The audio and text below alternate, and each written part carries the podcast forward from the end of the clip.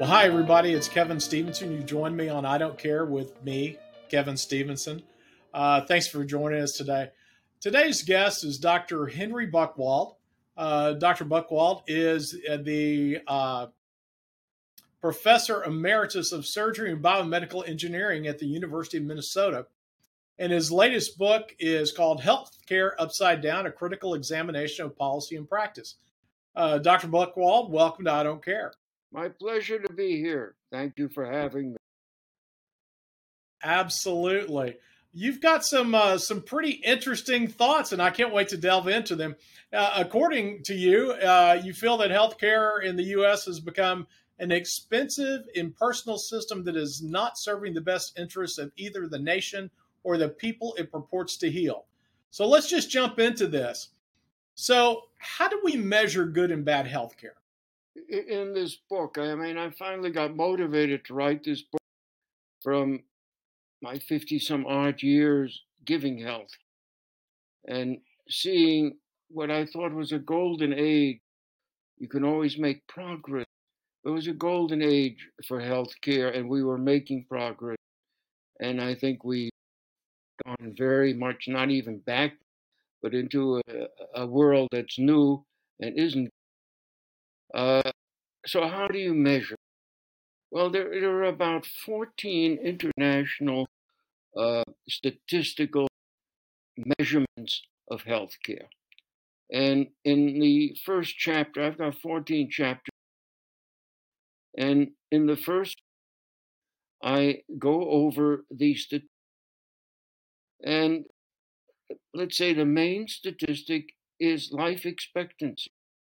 Well, our life expectancy in the United States is well below every Western country in Europe, in New Zealand, Australia, Canada.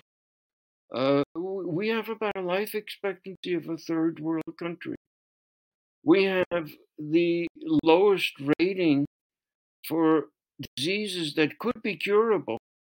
And all these other nations, the group of European nations, all do much better. So uh, that, and there are 14 uh, uh, different kinds of statistics that bear this out. So that's why I say healthcare is upside down. It, it's it's shown. It's shown by numbers, and uh, the only statistic where we are a world leader is in cost. 17% of our gross national product goes to healthcare. The closest nation is Switzerland with 11%. And they do so much better in every category of measurement. Dr. Buchwald, I mean, obviously, with with your vast uh, experience, what's your opinion? Why why is it that our uh, life, uh, our average lifespan, is so much lower than, than most of the other developed countries in the world? Well, uh, putting aside uh, the rash of, of, gun related incidents we've had and putting aside the lowering of everybody's life expectancy with COVID, if you look at the data just before COVID, uh, it is lower. So you ask why? Well, it's because I think our healthcare system has deteriorated. Uh, we are no longer centered on the patient. Uh, we have taken healthcare and made it into a business. And it follows a business model. And the business model serves the keepers of the business, the administrators of the business. It doesn't serve the actual performers of the business, the doctors and the nurses, and it certainly doesn't serve the person who is paying for it in every means possible, the patient, which is all of us. So, if you look at, well, you know, you remember the George Orwell book, 1984, and he very well showed that language precedes actuality and language influences actuality. So we now use a different language For instance, you no longer talk, or at least the hospitals and insurers no longer talk about patients. They talk about clients. And uh, we don't go to a hospital or a clinic or to an office, a doctor's office. We go to a firm. And we, as physicians, you and I, uh, we are no longer doctors. We are providers. Uh, you know, we're like the guy who sells ice cream or something. We, we provide commodity. We don't provide a profession, a calling. Uh, the doctor patient relationship has been destroyed. Uh, a patient no longer has a doctor. Really, let us say, and this happens every day. Uh, let's say in my field, in surgery, patient has an operation.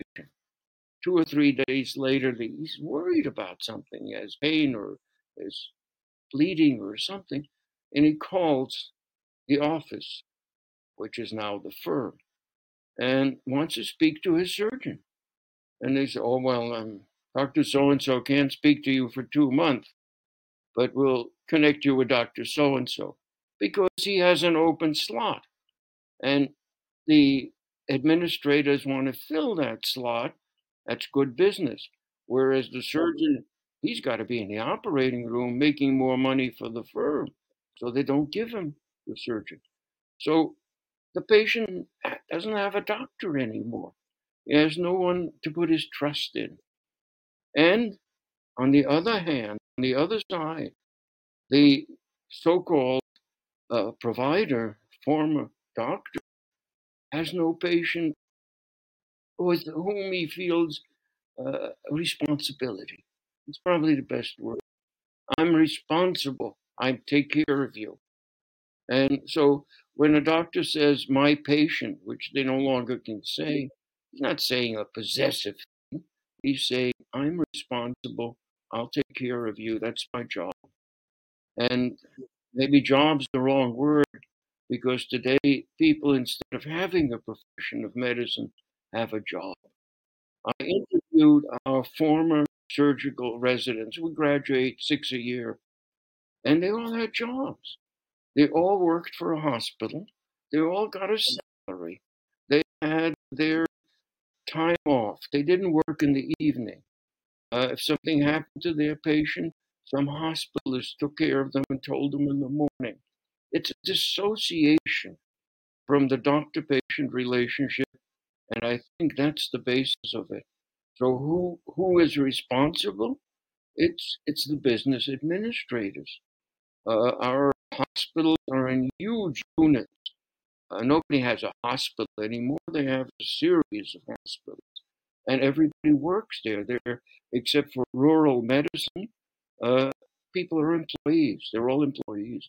You don't go to a hospital as in the old days. A doctor has rights at a hospital and uh, operating rights, seeing rights. Today, no. The hospital owns him. He's an employee. So where is the fault? Well, the fault is is we've given up everything to the administration of hospitals, of clinics, of pharmaceuticals, of medical instrumentation. It's all built now on a business model. And that's why I say it's upside down.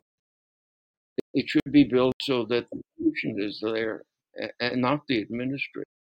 And, and, you know, Dr. Buchwald, I, I certainly see what you're saying, and and you know, you, are talking to somebody who's been in hospital administration for about 34 years now. So, uh, you know, and and you make a good point about uh, the physicians uh, today. Uh, you know, we're finding difficulties in recruiting physicians unless we do employ them, and and even in that regard whenever we're interviewing potential uh, physicians to uh, to come to our community.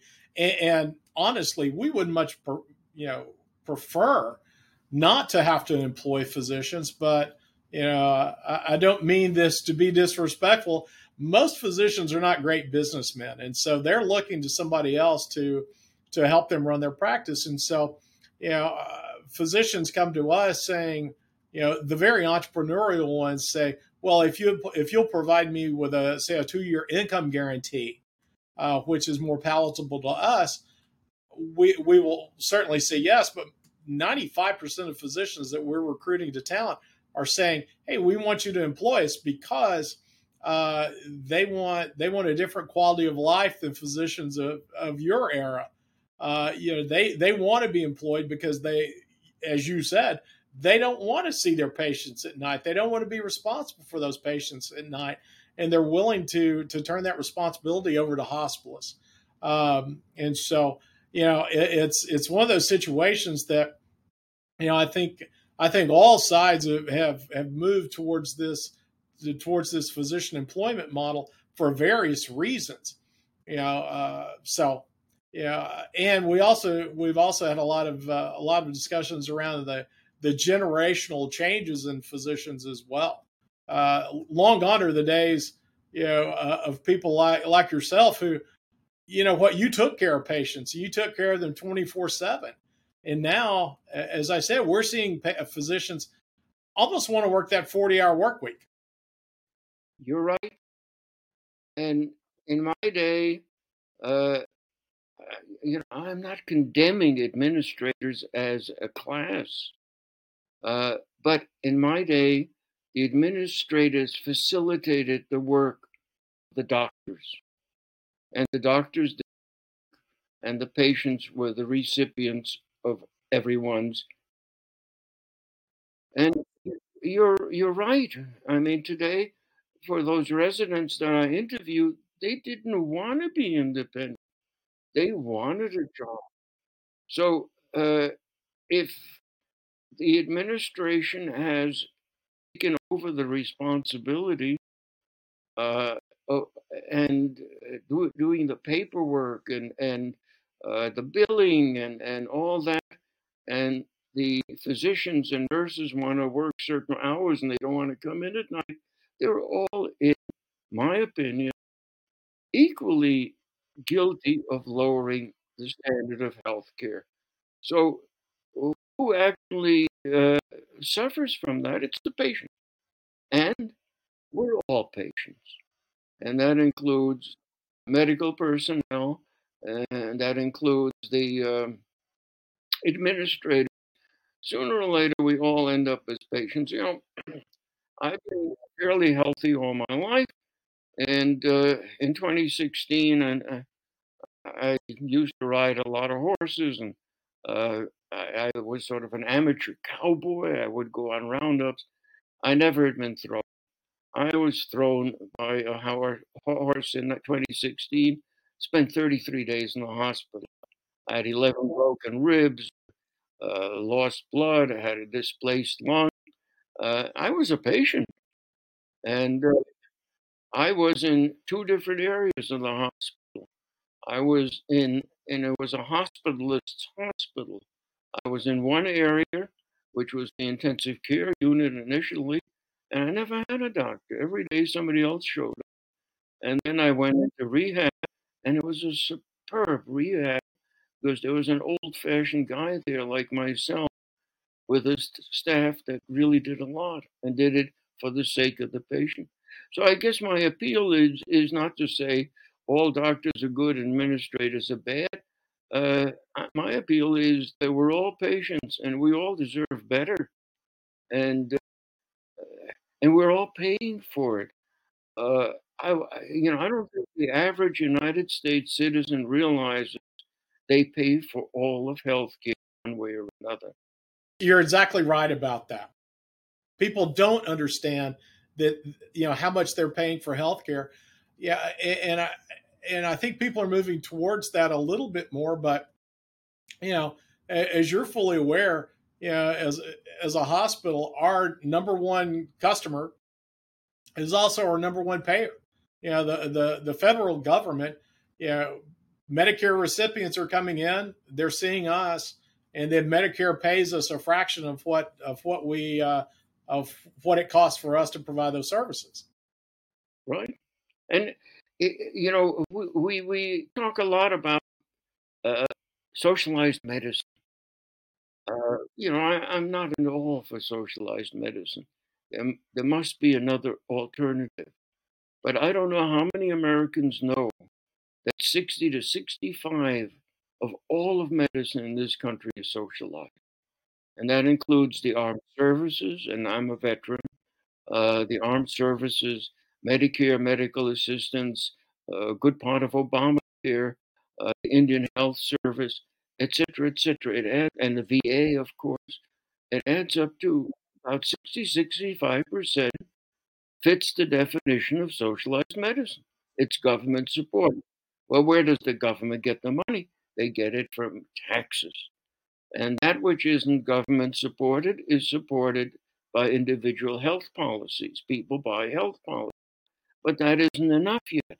If you go and you have a health policy and you pay your taxes and then you go see your physician, the first thing you do is you see an accountant who says, uh, "We have a copayment for you, and before we'll before we'll let you see anybody, we need your check for copayment." So it's the public that pays for their health care, and I think if they knew they could get better, uh, they would say something, and they would say something through uh, whatever avenues they have uh, to go to our politicians, to go to our media, to go and, and, say, listen, we could do better. Mm-hmm. Well, there are, you know, there are some avenues to do that. Uh, you know, a number of my physician friends have have gone into concierge medicine, and and so that's one way that that the patient can uh, can uh, voice their opinion with their pocketbook and, and getting that specialized care. Uh, you know, there are some hospitals out there that are only taking cash pay now. You know, they're not taking uh, health insurance, and so there are some options out there, but they're you're right, they're very limited. So, you know, how is it? You know, in your opinion, how how is commun- communication between the doctors and their staff uh, with the patients continuing to to deteriorate? Uh, if you today call a doctor's office, first of all, you speak to a robot. And a robot gives you another robot after he tells you to call 911 and go away. And so then you speak to another robot, and eventually you get a totally disinterested person who is an interrogator. Uh, where were you born? What do you want? Etc. and so on. It takes a long time to speak to anybody. And then as a rule and I say it as a rule, meaning that the majority of the time, and I, I guess you as an administrator should hear this, is the majority of the time the patient says, Well, your doctor cannot see you for the next two months, but we have an open slot for Dr. So and so, and we'll put you in there. Uh, you know, in, in terms of modern life and the administration thereof, the virtual interview has been great because it can increase uh, this rapport. Uh, today, you don't really need often to uh, be in the office. You can do what we're doing now, and and uh, uh, that can help a lot. It could save money, uh, and and it could be very helpful to people. But so I don't think a patient today feels they have a doctor. Um, and for instance, give you another example. Uh, a relative of mine had to have a hip replacement. Well, we were there at the beginning, and uh, the, the surgeon did not come in before. Anesthesiologist came in, nurse came in, and so on uh, the surgeon was in the operating room. He he was too busy to come in because he had to go from room to room. And so then after the case, the surgeon still didn't come in. And the next day, the patient was and on the way out, the patient, the surgeon came and gave a five minute, everything went well. That does not build rapport and a relationship. Yeah, no, I, I definitely see what you're saying there and I think that you know that that varies between facilities and frankly communities. you know, I'm in a in a relatively small community about 175,000 people in Central Texas. You know, I can I can assure you that our surgeons, you know, when once they're finished with the surgery, they're going out. They're the ones going out and talking to patients. But if you look at large academic medical centers, or I will say the for-profit side, you know, you you have a little bit less of that. Uh, you know, I uh, I went in and shadowed a, a physician years ago that was at a hospital in Florida. Who, he was an orthopedic surgeon and, and did exactly what you said. He he went room to room to room to room uh, doing uh, knee replacements. He had like ten in a row, and you know he had somebody, he had somebody coming in opening for him. He went in twenty minutes, boom boom, in out. He's in the next room while you know his uh, his guys closing things up, and, and so there was no way that he had time to go out after each individual surgery to talk to the family, say, hey, you know, your loved one did okay, or, you know, we've got some complications or whatever. You know, that was left to somebody else, could have been left to, you know, uh, a, a, PA or, or a, a, nurse or whomever. Uh, but I think, I think that's just specific to locale. You know, I know, you know, in, in various systems that I've been in, you know, there are certainly variations between hospitals as far as practice goes, but, uh, but I, I think what you're saying kind of lends itself more to either, uh, again, academic medical centers, for profits, or hospitals who are frankly short staffed from a from a physician and surgical standpoint that that they have to go room to room to room just to see all the patients because you know they just don't have they don't have the backup. I agree. The hospital that I uh, mentioned is one of our leading medical centers in the United States, one of the largest, most famous medical centers in the United States. When I was still doing active surgery, I came in and saw all my pre ops before they went to the I saw their families post op while they were still in the recovery room, maybe not quite awake. I saw them all when they woke up and in the evening, before I went home, I made rounds and saw them again. And uh, that's missing. That's missing. That touch, and it may not be missing in your institution, but I think I can assure you it's missing in a great number of the famous named institutions in our country. Sure. Now, do you think that is that is that being taught and directed in medical schools now? Well, medical schools are becoming more and more aligned uh, with this kind of philosophy. I, I, I, I don't think uh, medical schools are exempt from this changing kind of perspective.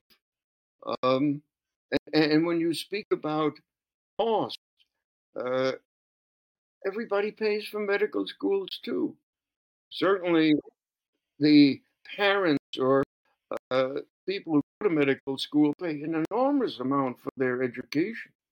But that's not enough. The government pays, so taxes pay. Taxes pay for it from every state institution, so state taxes, federal taxes, uh, all that pays for medical schools. So every citizen pays for the education of their doctors. And therefore, you can say, I'm paying for this guy's education. He can have the courtesy to come out and speak with. Absolutely. You know, and, and I and I certainly agree with you on that.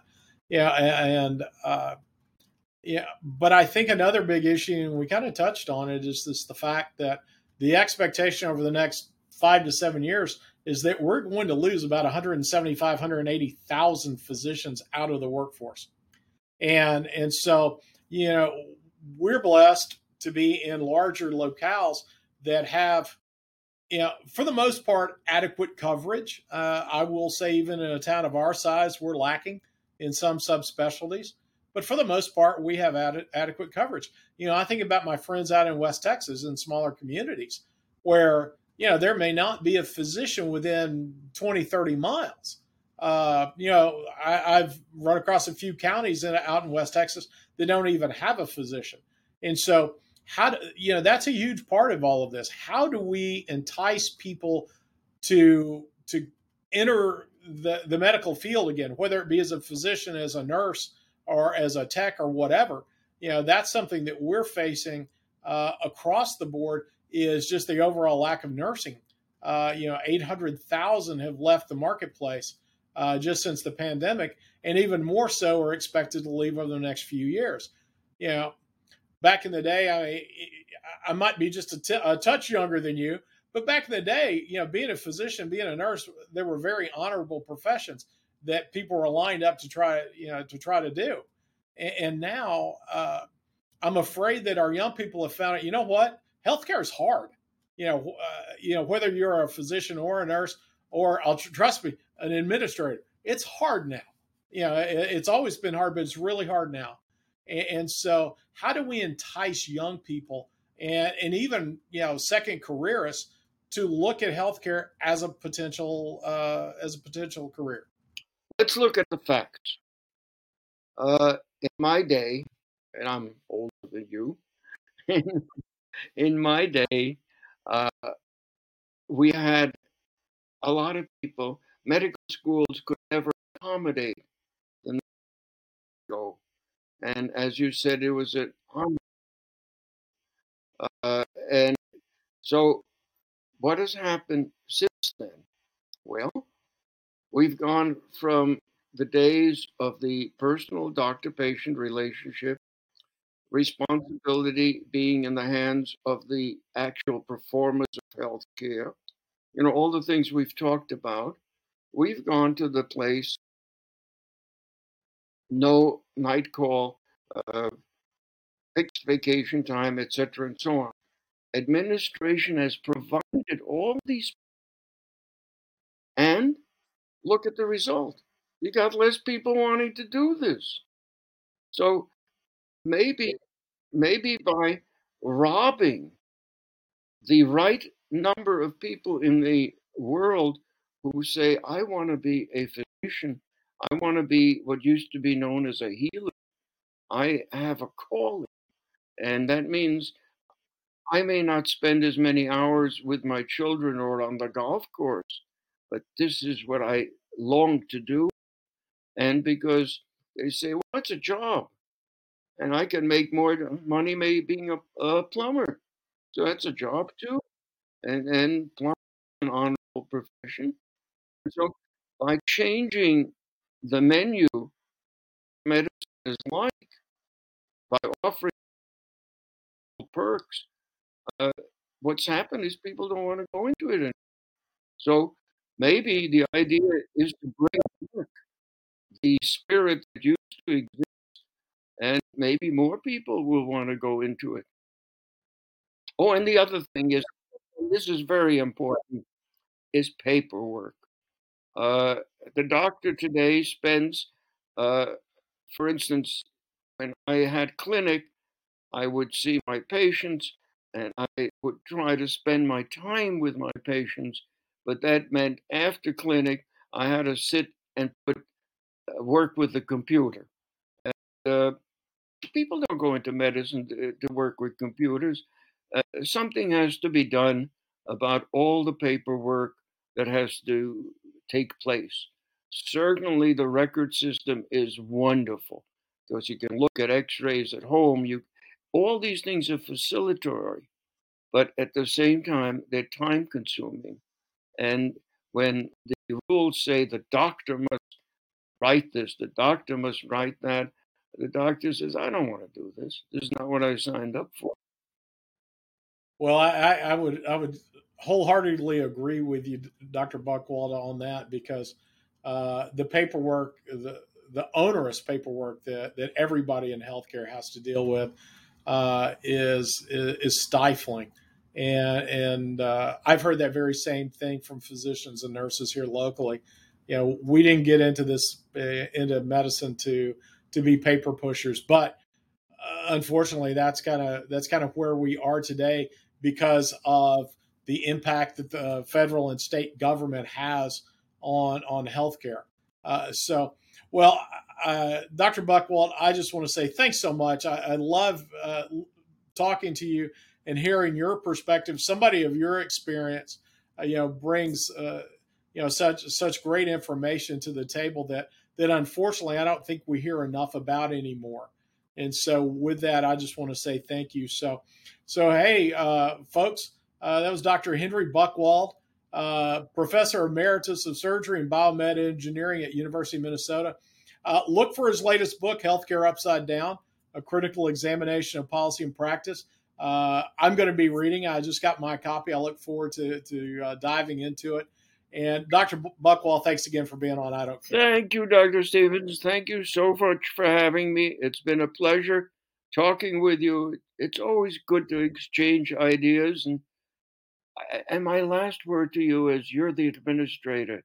Be the lead administrator in bringing us back to the doctor patient relationship because you guys can do it. You've got the power. Thank you. Thank, Thank you. you so much. That that's that's a significant charge that I that I will accept. So, Dr. Buchwald, take care.